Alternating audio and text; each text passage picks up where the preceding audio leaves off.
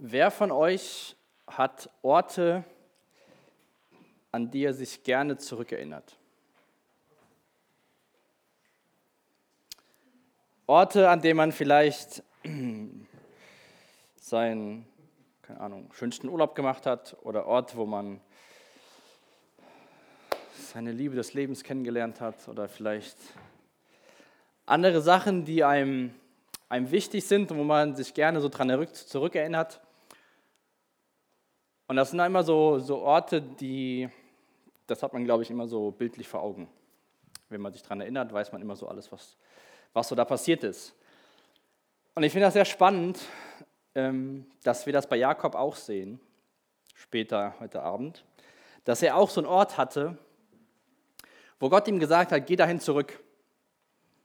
Und ich glaube, es ist wichtig für uns, dass wir Orte haben, an die wir zurückgehen können, ähm, wo wir gute Erinnerungen haben, wo wir auch vor allem Erinnerungen haben, was Gott, was Gott da zu uns gesprochen hat. Oder dass wir vielleicht, vielleicht ist es auch so ein Ort für dich, wo du, wenn du Jesus nachfolgst, so zum ersten Mal das verstanden hast, wer Jesus ist.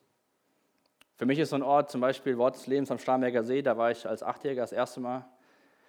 Und da erinnere ich mich gern daran zurück, weil ich halt tolle Zeiten hatte und auch da verstanden habe, dass ich äh, Jesus brauche. Und das sind solche Sachen, glaube ich, mit denen sind wir so, ich würde mal sagen, auf, auf ewig verbunden. Und so einen Ort hat Jakob auch gehabt. Aber bevor wir uns das anschauen in 1. Mose Kapitel 35, will ich kurz nochmal davor das bisschen zusammenfassen. Letzte Woche hatten wir ja Kleingruppen gemacht und ähm, ging es im Groben um Kapitel 32 und 33, aber hauptsächlich so um die letzten Verse aus Kapitel 32, wo Jakob da so mit Gott am Ringen ist. Und in Kapitel 33 schließen Jakob und Esau, die beiden Brüder, Frieden. 20 Jahre zuvor ist der Jakob von zu Hause weggelaufen, weil er seinen Bruder um das, um das Erbe betrogen hat. Und ähm, seine Mutter hat ihn fortgeschickt. Und Jakob hatte immer Angst, nach Hause zu kommen und wusste nicht, wie reagiert sein Bruder. Und dann lesen wir in den ersten Versen in Kapitel, in den ersten Versen in Kapitel 33, dass die beiden sich begegnen. Und Jakob hatte vor dieser Begegnung Angst. Aber wir lesen in Genesis Kapitel 33, Vers 4, da steht, Esau rannte ihm entgegen, fiel ihn um den Hals und küsste ihn. Beide weinten. Das war ein Moment der Versöhnung für die zwei. Es hat einen langen Weg gebraucht, 20 Jahre. Aber als sie sich dann wieder gesehen haben, haben beide geweint, weil sie endlich wieder ihren Bruder gesehen haben. 20 Jahre waren sie voneinander getrennt und der Esau hatte auch sehr schlechte Gedanken über seinen Bruder. Aber die zwei haben sich vertragen. Und dann kommt ein ziemlich interessantes, schrägstrich komisches Kapitel 34. In diesem Kapitel lesen wir von der Begebenheit, Jakob ist ja von seinem Schwiegervater Laban ausgezogen mit seinen vier Frauen und den Kindern und ist auf dem Heimweg. Esau ist ihm entgegengezogen, sie haben sich dort getroffen und Esau sagt, Jakob, komm, ich bleibe bei dir und wir ziehen gemeinsam nach Hause. Und der Jakob sagt, nee, Esau, du kannst gerne wieder schon mal nach Hause gehen. Ich habe Frau und Kinder und alles bei mir. Wir brauchen ein bisschen mehr Zeit. Wir müssen zwischendurch Rast machen. Und so ziehen sie weiter und machen Rast und schlagen ihre Zelte auf an der Stadt, die Sichem heißt. Und der Jakob, der hatte eine Tochter und die ist in die Stadt gegangen und wollte sich mal so ein bisschen umschauen. Und ähm, der Sohn von ja, dem Statthalter oder von dem, zumindest war der Sohn, hatte einen, einen hohen Stand in der Stadt. Der hat diese Tochter gesehen, die Diener, und hat sich an ihr vergriffen. Danach hat er irgendwie festgestellt, hm, die könnte ich mir auch gut als Frau vorstellen. Und äh, hat dann versucht, den Jakob, den Vater von Dina, davon zu überreden, dass er doch seine Tochter ihm zur Frau gibt. Und dann haben das zwei Brüder von der Dina erfahren, was dieser Sichem, so heißt auch der Mann, wie die Stadt, was er gemacht hat.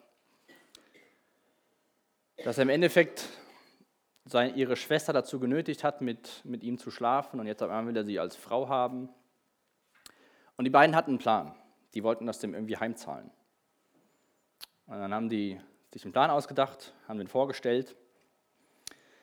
Der Sichem hat zwischendurch gesagt, ich erfülle euch allen Wunsch, Hauptsache, ich bekomme die Diener als Frau. Und dann haben die den Plan offenbart. Alle Männer dieser Stadt sollten sich beschneiden lassen. Und dann haben die ganzen Männer gesagt, okay, das machen wir. Und während die Männer noch am Verhellen waren, sind die zwei Brüder in die Stadt mit ihren Schwertern und haben alle Männer getötet, weil sie, sich nicht, weil sie nicht wehrfähig waren. Die anderen Brüder sind mitgezogen und haben die Stadt geplündert und wollten so ihre Schwester rächen. Am Ende von diesem Kapitel sagt der Jakob zu seinen beiden Söhnen, ihr habt mich ins Unglück gestürzt, jetzt werden mich alle Bewohner des Landes hassen. Wir sind nur wenige und wenn sie alle gegen uns zusammentun, haben wir keine Chance. Sie werden uns und unsere Familie umbringen. Die zwei sagten nur, wir konnten doch nicht hinnehmen, dass man unsere Schwester wie eine Hure behandelt. Und damit hört das Kapitel auf. Die zwei Söhne wollten Rache ausüben, haben es auch gemacht. Und natürlich war das, was der Sicher mit der Diener gemacht hat, eine schlimme Sache. Aber die zwei haben die Rache in die eigene Hand genommen. Sie haben im Endeffekt Selbstjustiz ausgeführt. Und selbst bei uns heutzutage ist Selbstjustiz nicht erlaubt auch wenn man das noch für, noch für so gerecht hält. Und dieses Kapitel endet mit diesem Satz, dass sie gesagt haben, wir konnten das ja nicht so stehen lassen. Noch ein Satz zu dieser Geschichte und zu diesem Vorfall, was ich sehr interessant finde, ist, dass Levi, einer der Brüder, die diesen hinterlistigen Plan haben, dass dieser, dieses Levi und alle Nachkommen von ihm, dass sie Priester Gottes sein durften. Später war es so, dass nur Menschen aus dem Stamm oder Männer aus dem Stamm Levi durften Priester werden. Das kann man auch im Neuen Testament in Römer 5, Kapitel, äh, Römer 5 Vers 20 nachlesen. Und da fragt man sich so, dass, wieso hat das dieser Levi und sein Nachkommen verdient, Gott zu dienen? Und ich finde das einfach wieder ein Bild dafür, wie gnädig Gott mit uns Menschen ist dass auch wenn man da diese, die Männer alle umbringt, um Rache an der Schwester auszuüben, dass Gott nicht sagt, das war's jetzt für dich, Levi, du hast keinen Platz mehr bei mir, sondern dass Gott diesem, diesem Stamm nachher noch einen Dienst gibt. Und wenn wir dann in Kapitel 35 gehen, sehen wir ein ganz anderes Bild. Da geht's, hört man und liest man auch über Gottes Namen. Gott spricht zu Jakob, da gibt es Unterhaltung zwischen Menschen und Gott. Da ist wie so eine andere Atmosphäre in diesem Kapitel 35. Nicht diese Stadt mit diesen Menschen, die umgebracht werden, sondern eine Familie. Jakob mit seiner Familie ist auf dem Heimweg. Gott spricht zu dem Jakob. Wir sehen, wie Menschen glauben und gehorsam sind und wie Menschen erneuert werden. Und diese Stelle, da hat Jakob sich sozusagen schon mal mit Gott getroffen oder Gott hat sich schon mal Jakob offenbart. Als Jakob auf der Flucht war von seinem Bruder und von seiner Familie, war genau an dieser Stelle, dass Gott zu ihm gesprochen hat. Wie gesagt, ungefähr 20 Jahre vorher ist das passiert.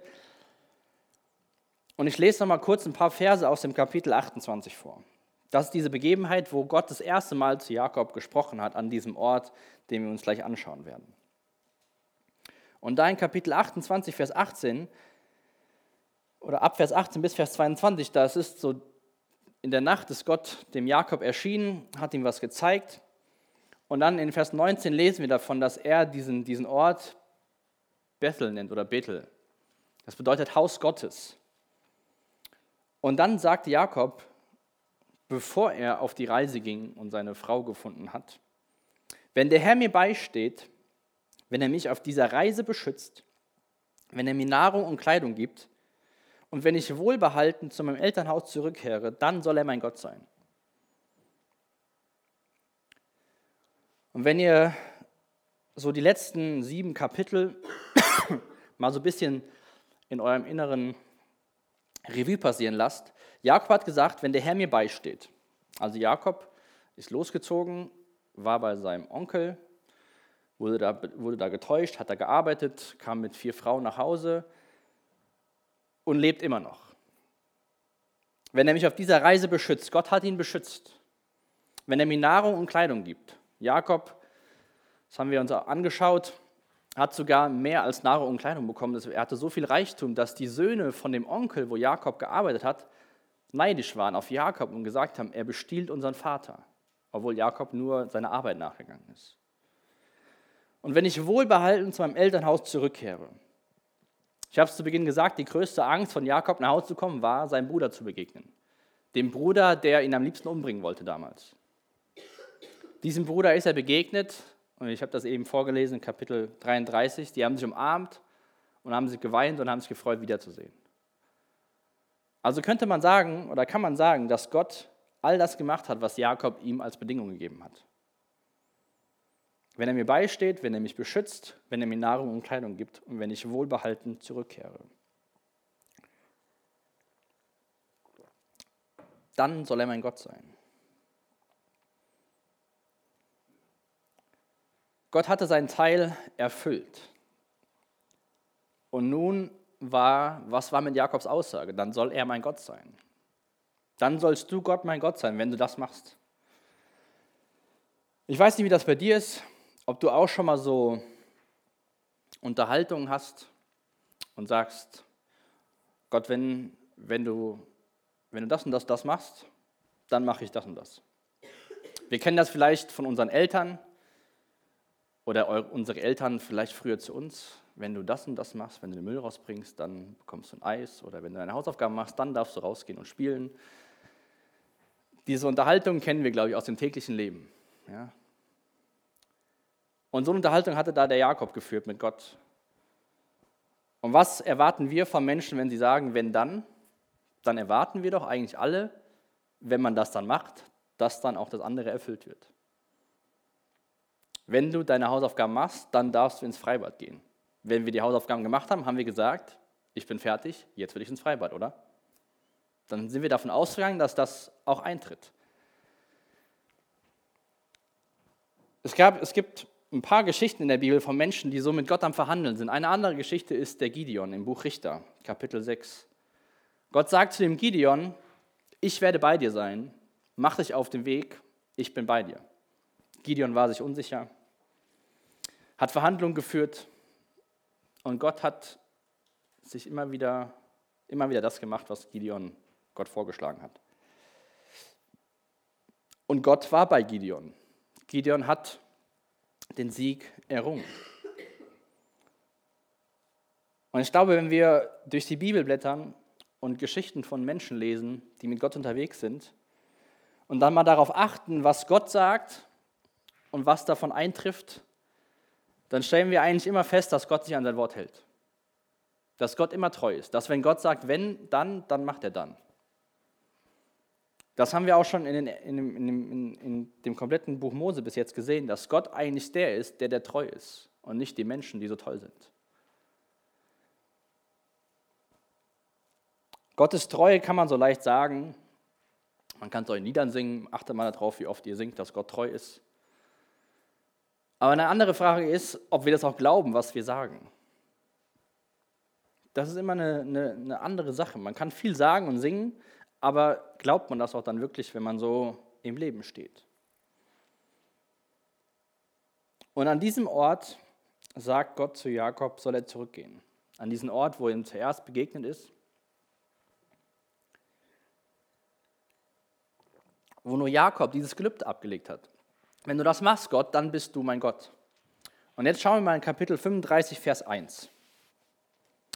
Gott sagte zu Jakob, also noch ist Jakob kurz bei dieser, bei dieser Stadt sicher, wo das alles passiert ist. Gott sagt zu Jakob, zieh fort von hier und lass dich in, in Bethel nieder.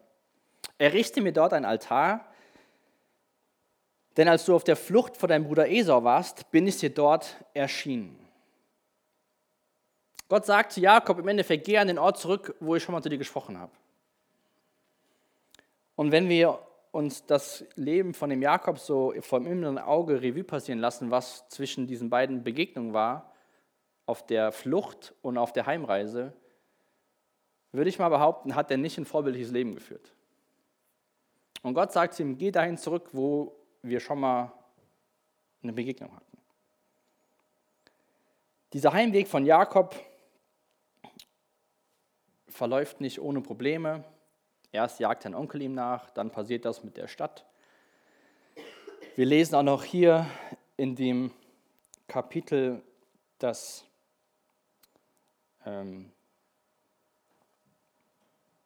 seine Frau stirbt, eine seiner Frauen und später auch sein Vater. Aber Gott will, dass Jakob an diesen Ort zurückgeht. Geh zu diesem Ort der Begegnung und baue mein Altar, also bete mich an.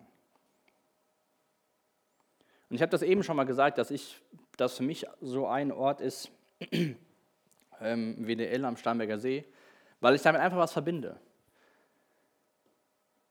Und ich will dir echt mal die Frage stellen, ob du so einen Ort hast, auch wo du weißt, hey, da, da ist mir Gott begegnet oder da begegnet mir Gott, da redet Gott zu mir. Und mir geht es nicht darum, dass ich irgendwelche Orte als heilig darstellen will oder Orte, die besonders wichtig sind, dass nur Gott da reden kann.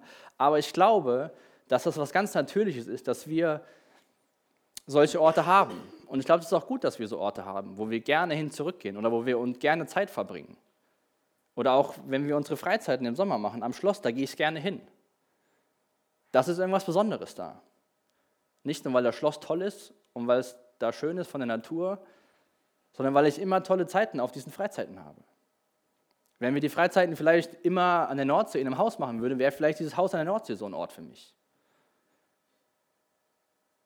Als ich angefangen habe, hier in die Gemeinde zu gehen, waren wir unten in Haus 4. Ich weiß nicht, wer von euch das noch in Erinnerung hat. Das waren zwei Räume, die waren beide kleiner als dieser Raum hier. Äh, Stühle, die überhaupt nicht so bequem waren wie die hier. Aber da bin ich gerne hingegangen, weil ich da Begegnung mit Gott hatte. Da war mir der Ort, wie das aussah, relativ egal. Jetzt gehe ich auch sehr gerne hierhin. Vielleicht ist so ein Ort für dich morgens der Sessel oder das, das Sofa. Ich glaube, es ist total wichtig, dass wir Orte haben, wo wir wissen, das sind gute Zeiten für mich. Und wie gesagt, mir geht es nicht darum, Orte als als heilig auszusprechen, aber ich glaube, wir verbinden einfach was mit Orten. Ich will mal ein Zitat vorlesen, das hat ein Bibelkommentator zu diesem Text, den wir uns hier anschauen, in Kapitel 35 gesagt. Eine Erweckung alter Erinnerungen ist für uns oft am nützlichsten, insbesondere um die Erinnerung an unsere Bekehrung wiederzubeleben. Die Erinnerung an die erste Liebe, als wir Jesus bis in die Wüste folgen wollten und damit zufrieden waren. Auch wenn uns alle verleugnet und verstoßen haben, wir wollten nur bei Jesus sein. Diese Erinnerung ist richtig gut für uns. Das wollte, diese, diese Erinnerung wollte Gott bei Jakob auslösen, dass er sich da wieder daran erinnert, was da passiert ist.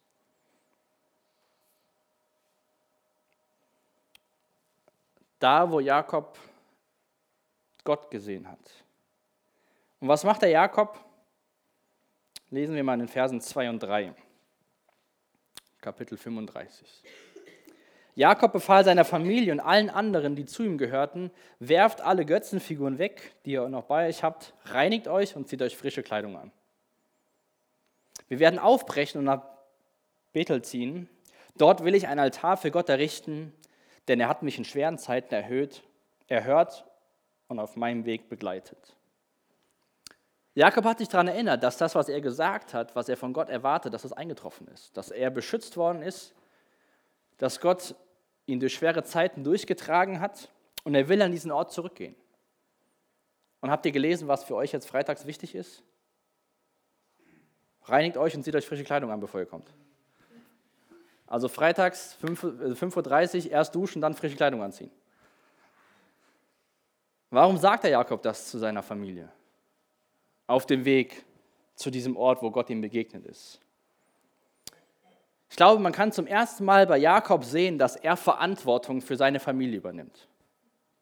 Zum ersten Mal gibt er seiner Familie was mit auf den Weg, was gut für die Familie ist. Zuvor hat er da mit seinen vier Frauen einfach nur gemacht, was die Frauen von ihm wollten und hat sich nicht darum gekümmert, wie es der einen oder der anderen geht. Hauptsache, er hatte möglichst wenig äh, Widerstand. Aber hier übernimmt der Jakob Verantwortung. Und es mir ganz wichtig zu sagen, dass wir nicht frische Kleider anziehen müssen und total sauber sein müssen, wenn wir Gott begegnen wollen. Aber ich glaube, Jakob ist ja an einem Punkt, wo er merkt, es ist Zeit, dass ich erneuert werde. Es ist Zeit, dass wir als Familie Gott begegnen und das machen, was ich ihm versprochen habe. Jakob ist ja auf dem Weg, Gott anzubeten, an diesem Ort, an, an Bethel, an diesem Ort oder Haus Gottes, wie das heißt. Und seine eine seiner Frauen, die Rebekka, als sie ausgezogen sind, hatte den Hausgott von ihrem Vater mitgenommen, wenn ihr euch vielleicht daran erinnert, die Rahel.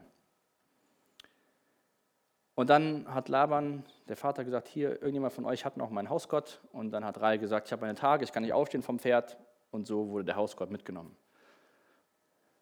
Und vielleicht haben das auch Kinder von der Rahel gesehen, dass sie immer noch so eine kleine Figur da hatte. Und Jakob sagt der Familie, werft alle Figuren weg. Werft alle Götzenfiguren weg.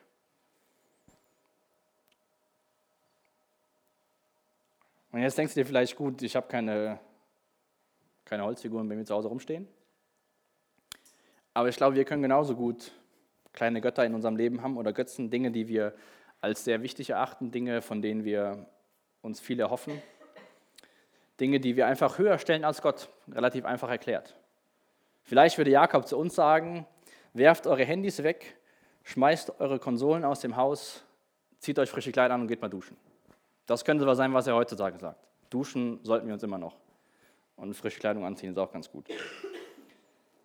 Deswegen ist die Frage, was sind so vielleicht Dinge in deinem Leben, die, an denen du so hängst, die du vielleicht einfach mal wegschmeißen müsstest? Die dir so wichtig sind, die dir wichtiger als Gott sind im Endeffekt. Das gibt der Jakob seiner Familie mit auf den Weg, bevor sie dahin ziehen. Und im Neuen Testament im Titusbrief Kapitel 2 schreibt der Paulus folgende Verse. Denn die Gnade Gottes, die allen Menschen Rettung bringt, ist sichtbar geworden. Am Kreuz Ostern, Jesus ist für uns gestorben. Und dann schreibt er, was, der, was ähm, das zur Folge hat. Sie bringt uns dazu, die Gnade Gottes, dem Leben ohne Gott und allen sündigen Leidenschaften den Rücken zu kehren. Also Götzen rauszuschmeißen, uns zu waschen, uns zu reinigen. Jetzt in dieser Welt sollen wir besonders besonnen, gerecht und voller Hingabe an Gott leben. Und was ist die Motivation für uns? Die Gnade Gottes. Weil Gott sich als treu erwiesen hat. Wie der Jakob das auch festgestellt hat, Gott war treu. Er hat mich bewahrt. Er hat mich durch schwere Zeiten gebracht. Diese Gnade, das, was an, an Ostern passiert ist, an Karfreitag und an Ostern, sollte der Motivator sein, dass wir uns verändern wollen. Das sollte die Motivation sein, für uns zu fragen, wo gibt es Dinge im Leben, die ich vielleicht mal wegschmeißen sollte oder aus meinem Leben verbannen sollte. So, und jetzt vielleicht stellst du die Frage, warum sollten sie sich andere Kleider anziehen und duschen? Natürlich ging es nicht darum, gut zu riechen und schicke Kleidung anzuhaben, sondern das war ein Symbol. Wenn wir in der Bibel schauen, bezeichnet Kleidung auch immer wieder einen Zustand von Menschen. Oftmals wird das Bild gebraucht, alte Kleidung für Sachen, wo wir in Sünde leben, wo wir Dinge tun, die, die falsch sind. Oder wir lesen auch im Neuen Testament, wir sollen neue Kleidung anziehen, wir sollen neuen Menschen anziehen. Dieses Bild von Kleidung ist ein Bild dafür, dass wir Erneuerung brauchen. Dass wir Menschen immer wieder neue Sachen anziehen sollen. in der Bibel symbolisiert dieses Waschen und das Wechseln der Kleidung Neuanfang. Und das hat Jakob begriffen. Nachdem Gott gesagt, gesagt hat, geh dahin zurück, hat er verstanden, ja, genau das, was ich damals, diesen Deal, den ich eingegangen habe, Gott hat sich daran gehalten. Lasst uns als Familie, lasst uns als Volk Israel einen Neuanfang machen. Ganz interessant, das sehen wir auch zum Beispiel später, wenn das Volk Israel am Berg Sinai ist und Gott Mose die Gebote gibt, dann bekommen sie auch den Auftrag, sich zu waschen und die Kleider zu wechseln, weil es ein Neuanfang ist.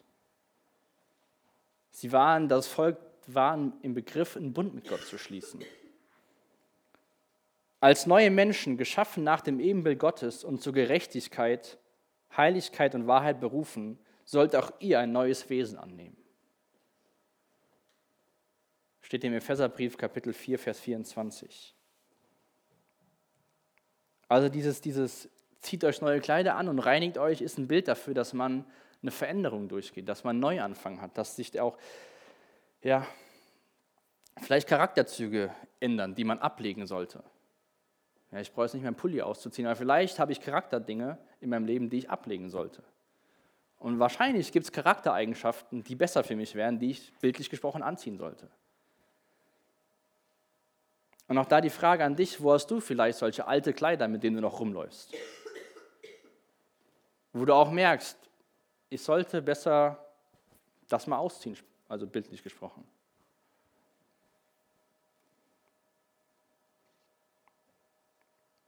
Wo sollten wir diesen Wechsel durchziehen, was Altes ablegen und was Neues annehmen.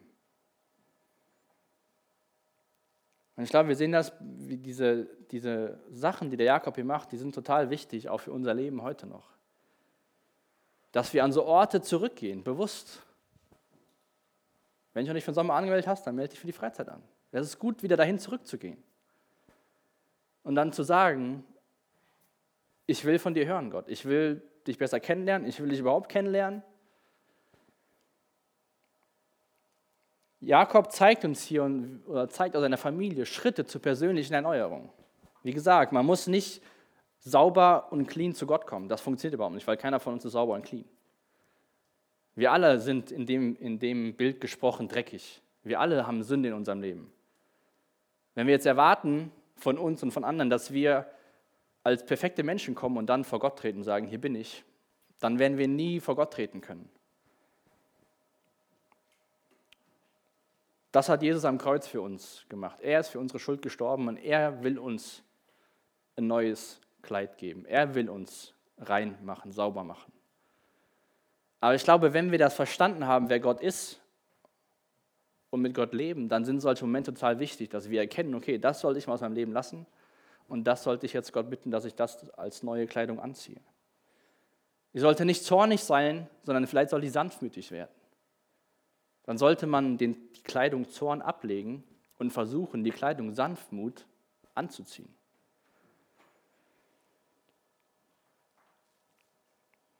Und ich glaube, das war für den Jakob, wenn wir uns auch den so jetzt vor Augen führen, schon ein ziemlich radikaler Schritt zu sagen, okay, wir machen das jetzt, wir ziehen nach Bethel, bevor wir da hingehen, schmeißen wir alle Götzen weg, wir reinigen uns und machen uns auf den Weg, Gott anzubeten. Und das machen die auch dann Vers 4, da gaben sie Jakob all ihre Götterfiguren sowie die Ohrringe, die sie als Amulette trugen. Jakob vergrub alles unter der Terebinte bei Sichem. Dann brachen sie auf. Und dann, erinnert euch vielleicht kurz dran, Jakob hatte Angst, nachdem das passiert ist in der Stadt, dass die ganzen Völker sich verbünden und die kleine Familie zerstören. Und dann zieht, das, zieht die Familie jetzt weiter und dann lesen wir, Gott versetzte die Einwohner der umliegenden Städte in Angst und Schrecken. Darum wagte niemand, Jakob und seine Familie zu verfolgen. Das heißt, Jakob wurde weiterhin beschützt, indem einfach, dass andere Leute Angst hatten, sich an dieser Familie zu vergreifen. Und dann erreichten sie diesen Ort. Und dann in Abvers 9 sehen wir nochmal, wie Gott zu Jakob nochmal neu spricht. Und das, was Jakob hier spricht, äh, was Gott hier zu Jakob spricht und sagt, ist nichts Neues für den Jakob. Das hat er alles schon mal gehört. Man nennt dich Jakob, sagte Gott, aber man soll dich nicht mehr Jakob nennen, sondern Israel. Das ist dein neuer Name. Das hatte Jakob schon mal gehört. Kapitel 32, wo Gott mit ihm da am Kämpfen war oder er mit Gott am Kämpfen war. Weiter sagte Gott zu ihnen, ich bin Gott der Allmächtige, du sollst fruchtbar sein und viele Nachkommen haben. Nicht nur ein Volk, sondern eine ganze Schar von Völkern soll aus dir hervorgehen. Sogar Könige werden von dir abstammen. Dir und deinen Nachkommen werde ich das Land geben, das ich Abraham und Isaac, deinem Vater und deinem Großvater zugesagt habe.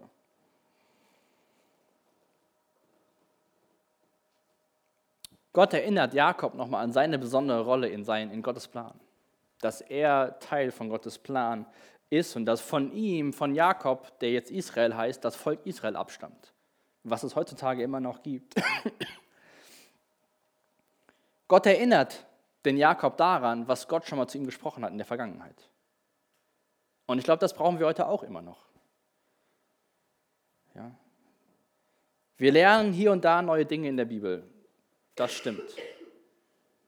Aber ich glaube, viel öfter werden wir daran erinnert, was Gott schon mal zu uns gesprochen hat. Und das ist so wichtig, weil wir es einfach vergessen. Oder vielleicht nicht mehr vergessen, ja doch, im Endeffekt vergessen. Und dann sind wir in der Phase im Leben, wo wir genau das hören mussten. Und wenn wir darüber nachdenken, denken wir so, ja, hm, habe ich eigentlich schon mal gehört, aber gut, dass ich es jetzt gerade noch mal gehört habe. Gott hat Jakob an Dinge erinnert, die er schon über ihn gesagt hat und auch ihm verheißen hat. Und ich glaube, das war für Jakob voll die Ermutigung. Erstmal geht er an diesen Ort, wo Gott ihm sagt, dass er hingehen soll. Er sagt seiner Familie, lasst uns uns vorbereiten, dahin zu gehen. Lasst uns Dinge aus unserem Leben entfernen, die nicht gut sind. Und dann wird er im Endeffekt von Gott ermutigt, weil er erinnert wird, was Gott über ihn sagt und denkt, was er mit ihm vorhat. Und für die unter euch, die diese Reise schon von Anfang oder von Kapitel 12 an mit, mit begleiten, wo wir uns diese, diese Familiengeschichte anschauen, überlegt mal, das sind ungefähr 200 Jahre, die zwischen Kapitel 12 und 35 sind. Und überlegt mal, wie oft die Menschen irgendwas angestellt haben. Und jetzt sind wir hier wieder in diesem Land, was Gott Abraham in Kapitel 12 verheißen hat.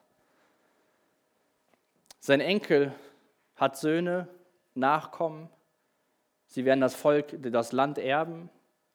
Und all das, was Gott Abraham versprochen hat, ist immer noch aktiv. Das hat nichts, nichts davon ist nicht eingetroffen, auch wenn es Probleme gab auf dem Weg.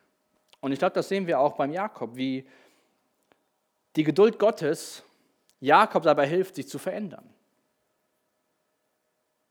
Stellt euch mal vor, Jakob oder Gott hätte zu Jakob gesagt, nachdem also in Kapitel 28 auf diesem Weg, als Jakob am Fliehen ist und Jakob sagt, wenn du das und das, das machst, dann bin ich dein Gott. Hätte, Jakob, hätte Gott ja auch sagen können, okay Jakob, ich mache das, fang schon mal damit an. Und dann weiß ich nicht, wo Jakob geendet hätte. Gott ist total geduldig mit uns Menschen. Er freut sich bestimmt, wenn er nicht so geduldig sein müsste, aber er ist geduldig.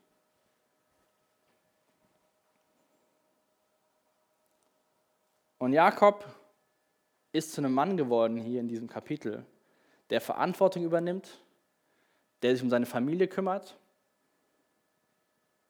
der auf Gottes Stimme hört, der sagt, lasst uns Dinge aus unserem Leben entfernen, die nicht gut für uns sind und lasst uns an diesen Ort gehen, wo Gott schon mal zu mir gesprochen hat. Lasst uns an diesen Ort gehen, wo sich Gott offenbart.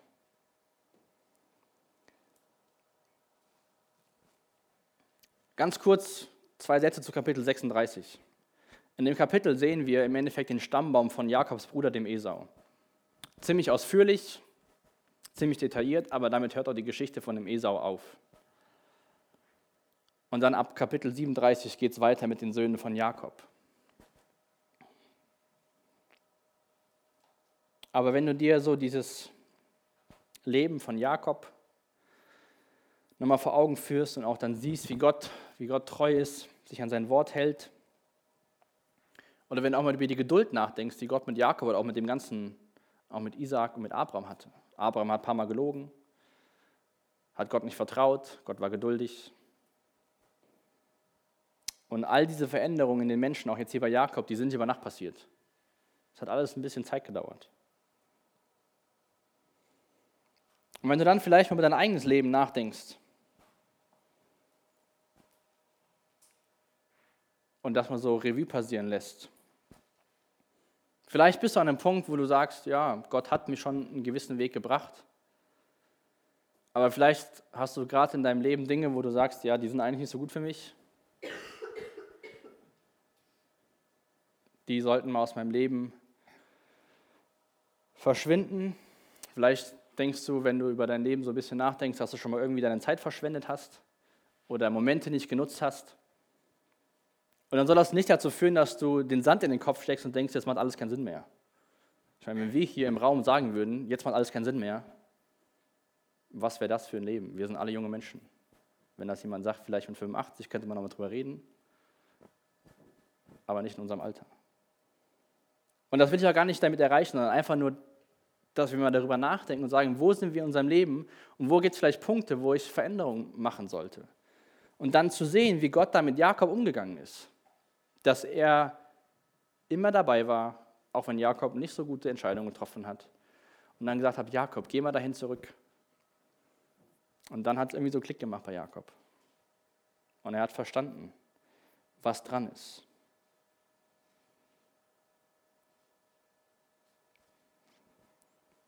Und wenn du Jesus nachfolgst und vielleicht unzufrieden bist mit deiner Nachfolge, dann nutzt diesen Abend nicht zu sagen, ja, das macht ja eh keinen Sinn, sondern zu sagen, Gott, bitte hilf mir dabei, dir wieder richtig nachzufolgen.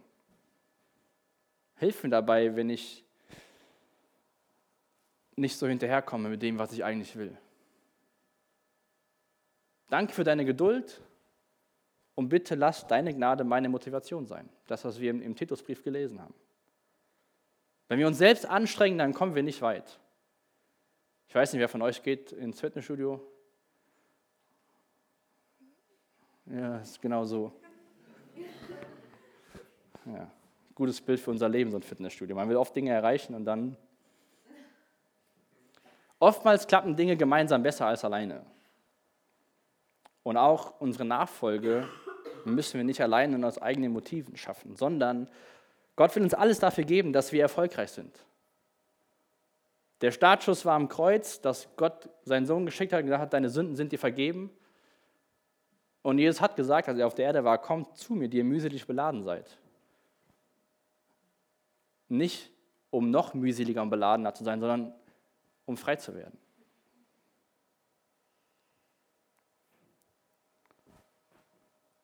Gott geht mit uns Schritt für Schritt. Gott ist mit Jakob Schritt für Schritt gegangen. Bis zu diesem Punkt, wo Jakob erkannt hat, okay, ich muss was verändern.